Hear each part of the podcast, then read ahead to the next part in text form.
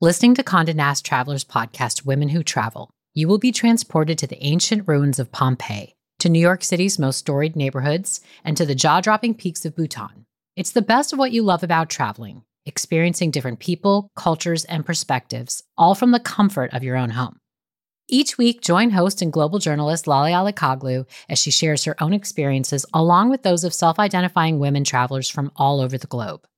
How do the bestie comedian pairs of Sasheer Zamata and Nicole Byer navigate travel together? What can you realistically expect from your first global solo travel experience? How is dance used as a tool for healing in Indigenous Australian communities?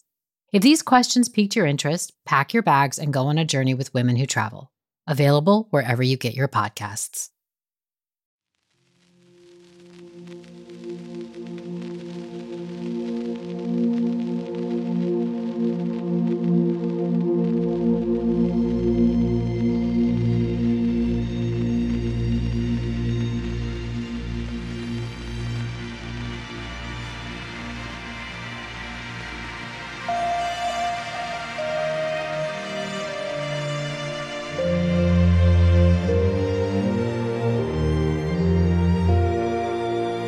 Now that I'm trying to understand my grandmother, I start to wonder might her unlived dreams have been the subconscious fuel that propelled me halfway across the country?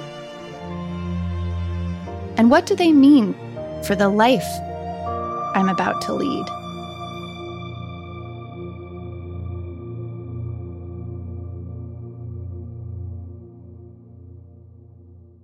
Sometimes it's quite apparent to where we come from. The apple doesn't fall far from the tree. But when Courtney Martin loses her grandmother, a troubled woman with an obscured history, a different story begins to unfurl. Before becoming the author of multiple books, including Learning in Public, Lessons for a Racially Divided America from My Daughter's School, Courtney is trying to forge a bold intellectual life from the small, small world of her upbringing. As it happens, her grandmother's story starts feeling like a key to that riddle. In this series, we combine immersive first person stories, breathtaking music, and mindfulness prompts so we may see our lives reflected back to us in other people's stories. And doing that can lead to improvements in our own inner lives. From Wait What, this is Meditative Story. I'm Rohan, and I'll be your guide.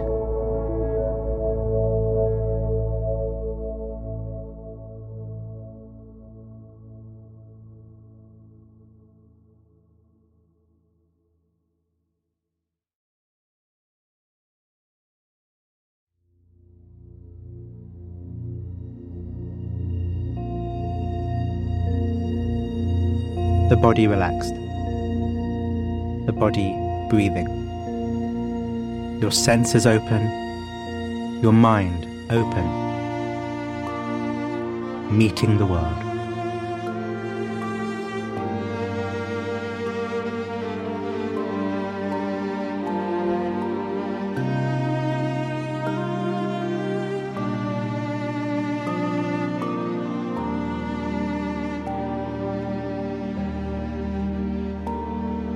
There are 11 of us here on this crisp February day in Colorado. We're standing in a horseshoe shape, the grass crackling under our feet.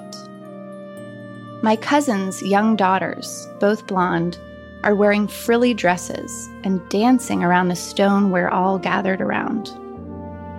My grandmother's grave. It's an unusually gray day, and the girls feel like the only colorful, carefree thing going.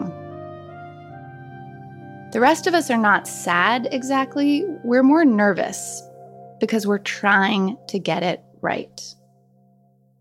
My dad gives the first eulogy. He takes a deep breath beside me, smiles his genial smile, and says, My mother was a brilliant person, a committed woman to her children she loved us so much, did everything she could for us. But she had a hard life. I move closer to him. Even at 22, I know this kind of transparency doesn't come easily to him. I sense him lovingly threading a delicate needle. She had so little peace during her life, he goes on. But now, she is finally at peace. She would have been so proud of all of you. And now she is at peace and can watch over you and be happy. Is that how this works? My grandmother is somewhere in the gray sky watching us attempt to put her to rest? I adore my dad, and at the same time, I have questions. His younger sister is next, a petite woman with feathery diner waitress hair. She unfolds a piece of paper and begins reading. Mom was very sensitive. She was incredibly political, loved to talk about current events with Ron. She begins. My ears prick up. She loved traveling, books, books, and more books. She loved art, especially Modigliani. She liked new ideas. She liked Harper's Bazaar, Atlantic Monthly. She was an editor. She wanted to be a writer. She hated the color red. Suddenly, I'm fully jolted. This eulogy about my grandmother could have been a description of me. Reading is my religion. I'm incredibly political. I love traveling and I love Modigliani. Those melancholic women with their distinctive jetting chins. And what to make of our shared and bizarrely specific hatred of the color red.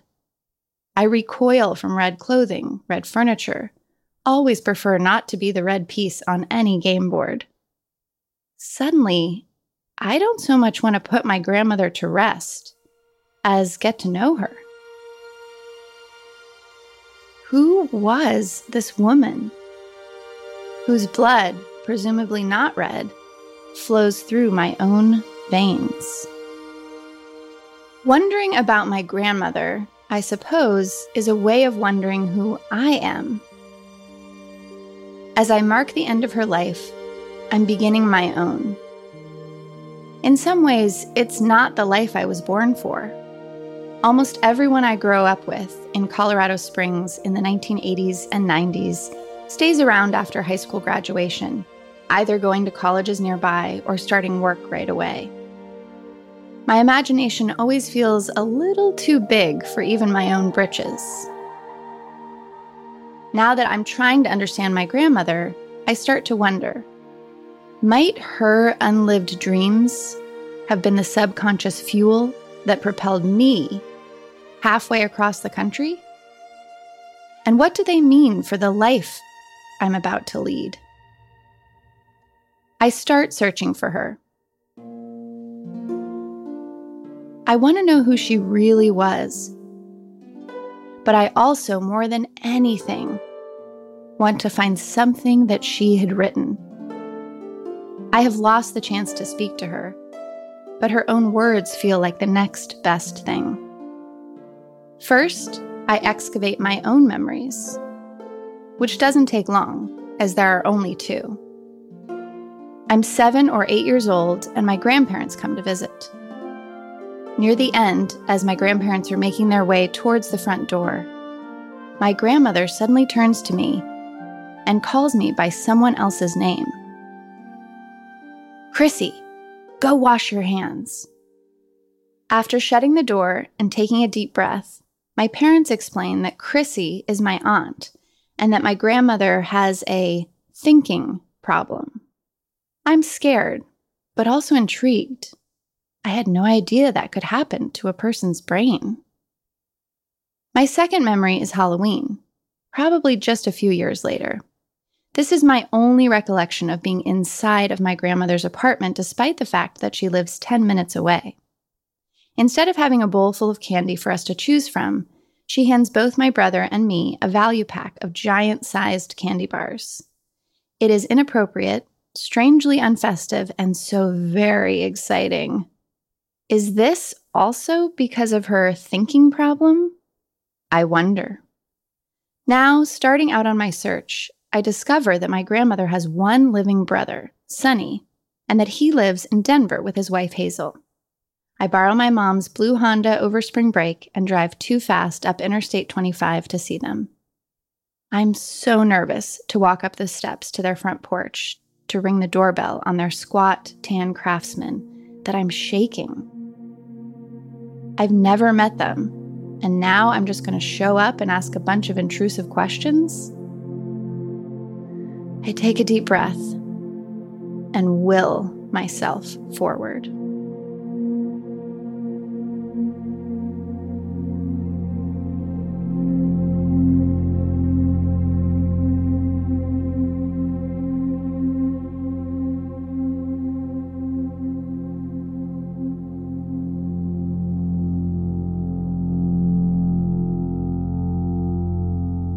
Let's do the same.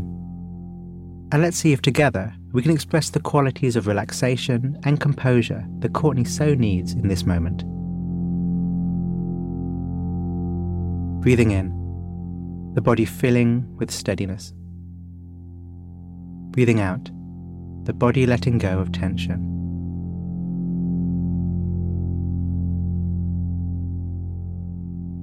Breathing in, breathing out. In,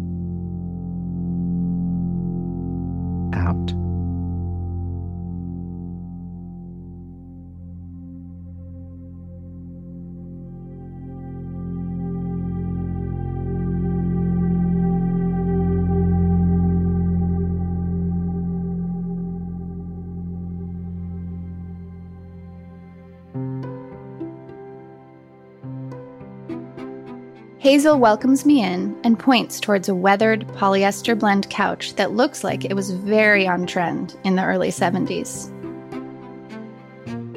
Sunny sits in one armchair, the bottom of his sky blue slacks barely gracing the top of his sweat socks, legally blind and smiling. And Hazel sits in the other, her hearing aid buzzing lightly. They've been married for 67 years. Daddy, Remember when Bookie was a little girl? Hazel shouts at Sunny. Bookie was my grandmother's childhood nickname. Of course I do, Sunny says. He goes on to paint a picture of my grandmother. She was a reader and a big, ambitious thinker. As a girl, she longed to escape small town life. Eventually, she would make a different kind of escape Near the end of high school, Bookie was sent back to Texas for a while. Oh, about nine months to live with her aunt. When she returned, she wasn't the same girl. I flash back to something my mom and dad told me often when I was young that my grandmother was convinced my dad was going to be the President of the United States. Women of that generation, structurally prevented from living their own big dreams, often projected them onto their sons. She wasn't so much delusional about what my dad was capable of as crystal clear of what she herself would never get to be.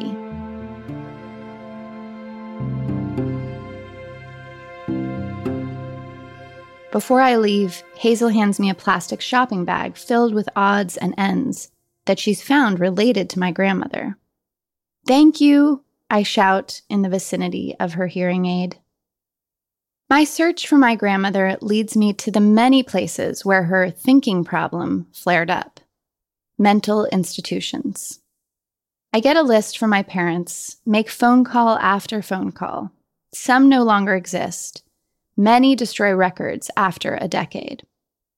Finally, I find just one in Pueblo that says they have a record on her and will send it to me. It comes on a sunny Thursday to my apartment in Brooklyn. I hold the fat manila envelope to my chest, rush to my bedroom, and begin to open it before even taking my coat off. There are 17 sheets of paper inside, half are typed, and half are written out by hand.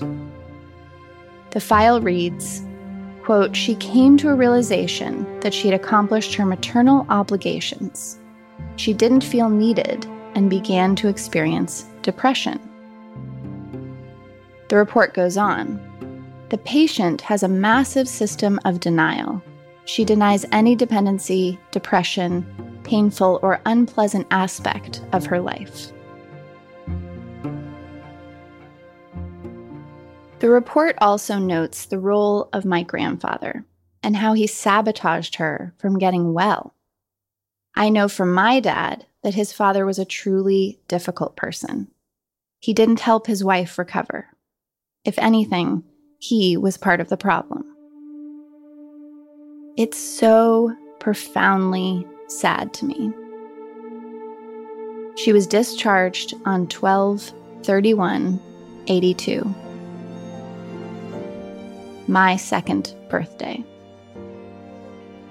While I was just discovering language, she was being locked inside of her own fractured reality.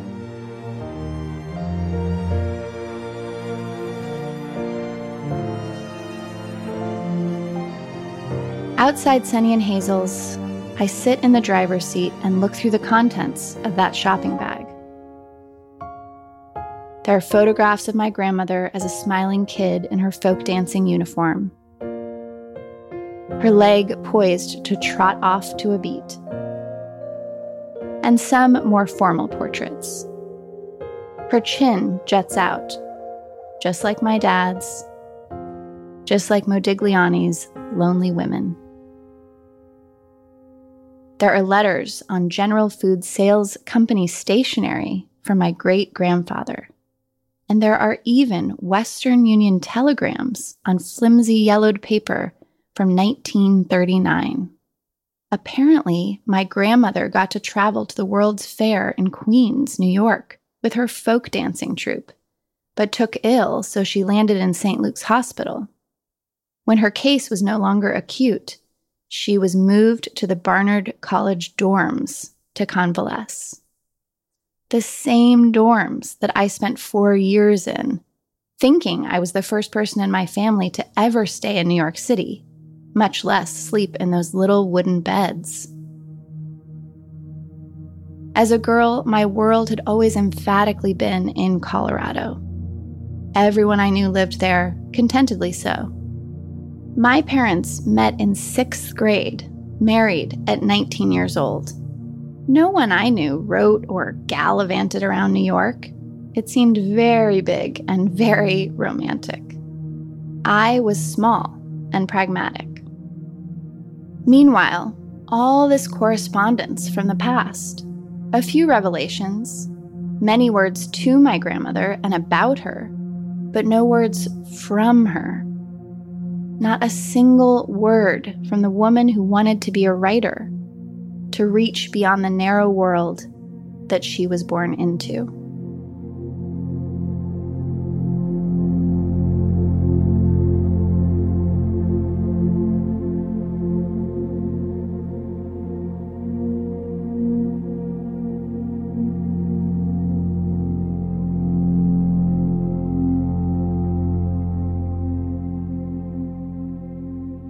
There were so many difficult conditions in Courtney's grandmother's life so many closed off doors in her outer and inner worlds. So much silence. Recognizing that, when you next have the opportunity to give someone a voice, why not do so? Consider this for a few moments.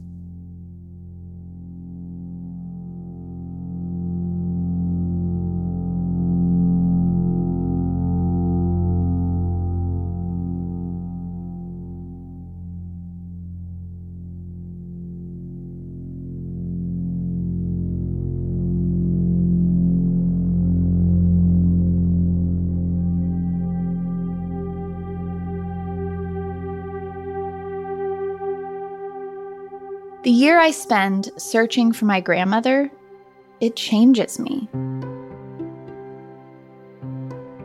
I start covertly slipping my mom's feminist books off the shelf, devouring Sylvia Plath's bell jar and the like. I know that women in generations past rarely got to live their creative dreams. But intellectually understanding that is one thing. Being confronted with the way in which sexism, mental illness, and tragedy commingle in your own bloodline is another. You carry it with you, both gift and burden. My grandmother's death wakes me up to how lucky I am to be born when I was. But it also reminds me that there is nothing foretold about achieving your creative dreams. Mental illness undeniably runs deep in my family. This is not in my control. But each generation has the honor and obligation to live more liberated than the last. So I will do all I can. As I speak these words, I'm 41 years old. I'm a mother of two little girls. I'm a writer. I've written four books, and for better and probably sometimes for worse, I take up a kind of intellectual space in the world that I never saw anyone take up back in Colorado Springs. I put my words on paper because, well, because I want to. I want to be part of that bigger world I always sensed was just over the hedges. But I also write because my grandmother never got to. I write for her, and I write for me, and I write for my daughters. I want them to always be able to find my words, to know who I am, flaws and all. We are all, every single one of us, made up of other people. I have 189 DNA fragments from my paternal grandparents. I also inherit, as do so many of us, an unlived life or two. I'm trying to live the shit out of mine, protecting my dreams, making space for my ideas, not letting the caregiving life obliterate the creative one. And I'm writing it down all the while. I never find my grandmother's own words. But my dad does give me a little sheet of paper he finds among her things. It's a quotation from journalist Leo Rosten. Happiness, it reads, comes only when we push our brains and hearts to the farthest reaches of which we are capable. The purpose of life is to matter, to count, to stand for something, to have it make some difference that we lived at all.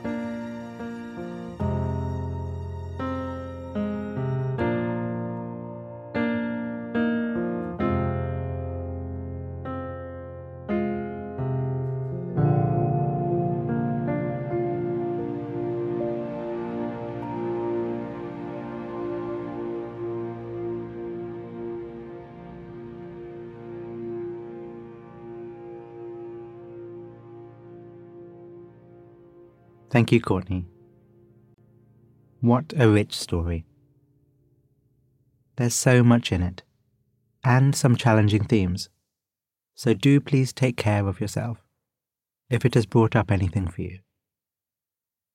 And as you'll know by now, we close each episode with a meditation based on the story we've just heard. While there was so much to choose from, the line I want us to jump off from is when Courtney talks about how while some of the constraints of our lives are not in our control, many of them are. And in her words, every generation has the honour and obligation to live more liberated than the last. Liberation is an important word in mindfulness. I remember one of my main teachers telling me that it's how I should measure progress. If what you do leads to you feeling more free, then you're on the right track. So, inspired by that, and by the story of Courtney and her grandmother, let's reflect on liberation and lineage. To begin, how are we liberated now? It can be so easy for the mind to focus on what constrains us. But let's put that to one side for the moment and take a minute or so to reflect on the things that you are free to do now that your grandparents were never able to. Whatever comes to mind. For me, it's something about being able to live in a place where I meet people from all kinds of background and something about being able to marry and start a family outside of my ethnic group. Something entirely unheard of in my grandmother's time. What is it for you? And is there appreciation? Let there be appreciation.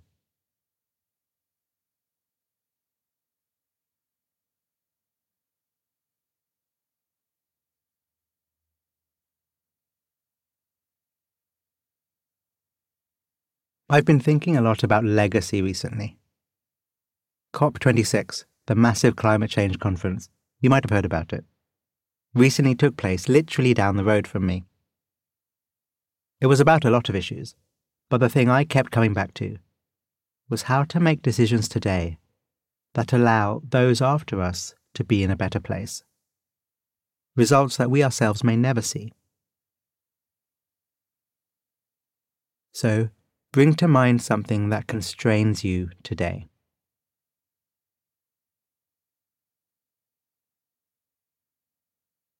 And explore what you might do to help those who come after you be free of it.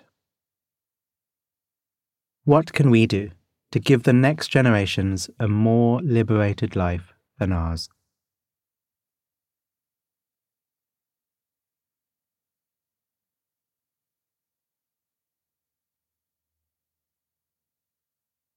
Let's finish with a reflection on what liberation means moment by moment. When we wake up tomorrow, we're the same person, but also a new one. So, with eyes closed, if that's okay, join me in tuning into where there is that which is not liberated.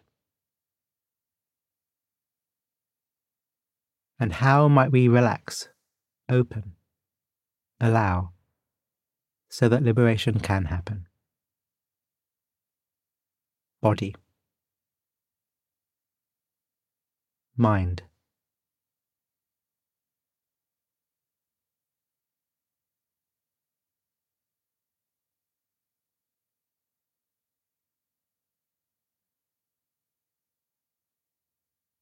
When my teacher was pointing me to freedom and liberation as an indicator of progress, they were referencing an older quote just as the ocean has just one taste, the taste of salt. This teaching and training has one taste, the taste of liberation. I love that. So let's always keep that in play as a possibility as we explore mindfulness in meditation in whatever way we do. Yes, there's calm and yes, there's relaxation, but there is also the prize of freedom from that which constrains us. Thank you, Courtney, for your energy to go beyond. Thank you, Marianne. I recognize you in my own family. And thank you. Go well.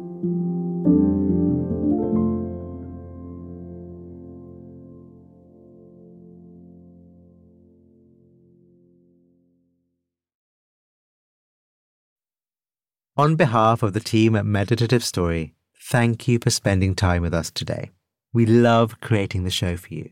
And if the show serves you in a meaningful way, we'd love to hear from you. Would you take a minute right now to write us a review in your podcast app? When you leave a review, it really inspires our team, and we're a group who derives so much energy from understanding how meditative story impacts you. It's also a way for you to pay it forward by helping others discover the show. So if leaving a review speaks to you today, We'd really appreciate it.